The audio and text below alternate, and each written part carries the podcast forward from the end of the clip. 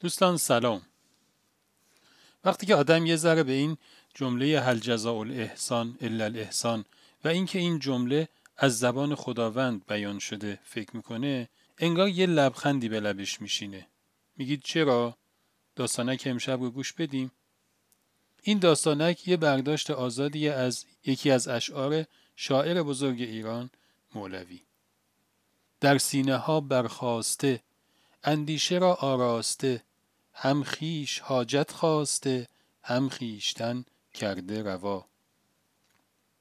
مربی از دوستانی که دورش بودند پرسید نظرتون در مورد جمله هل جزاء الاحسان الا الاحسان چیه؟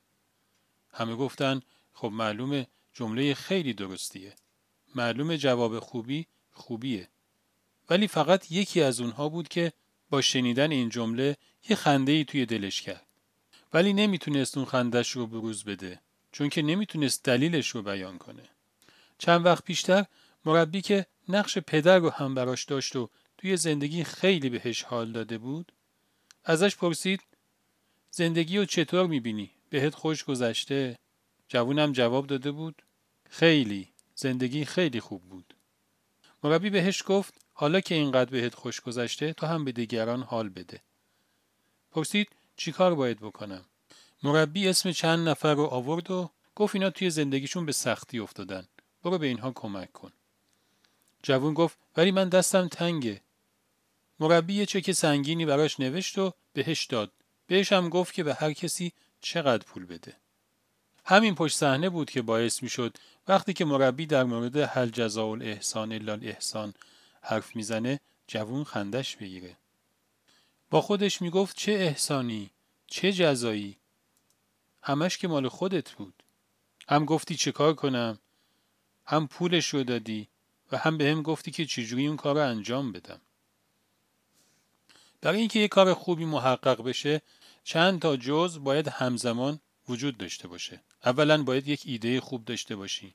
بعد هم عزم و اراده و انرژی کافی رو برای انجام اون کار داشته باشیم و همینطور امکانات لازم رو برای انجامش. تازه بعد از همه اینها باید اون عمل به اون نقطه ای که باید اصابت بکنه اصابت بکنه. تا بشه بهش گفت کار خوب. یک تعملی بکنیم ببینیم کدومی که از اینها در دایره اراده ماست.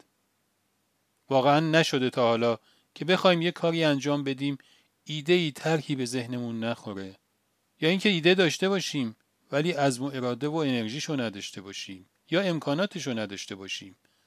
یا همه اینها وجود داشته باشه ولی کار درست به اونجایی که باید بخوره نخوره و بعدا احساس پشیمونی بکنیم.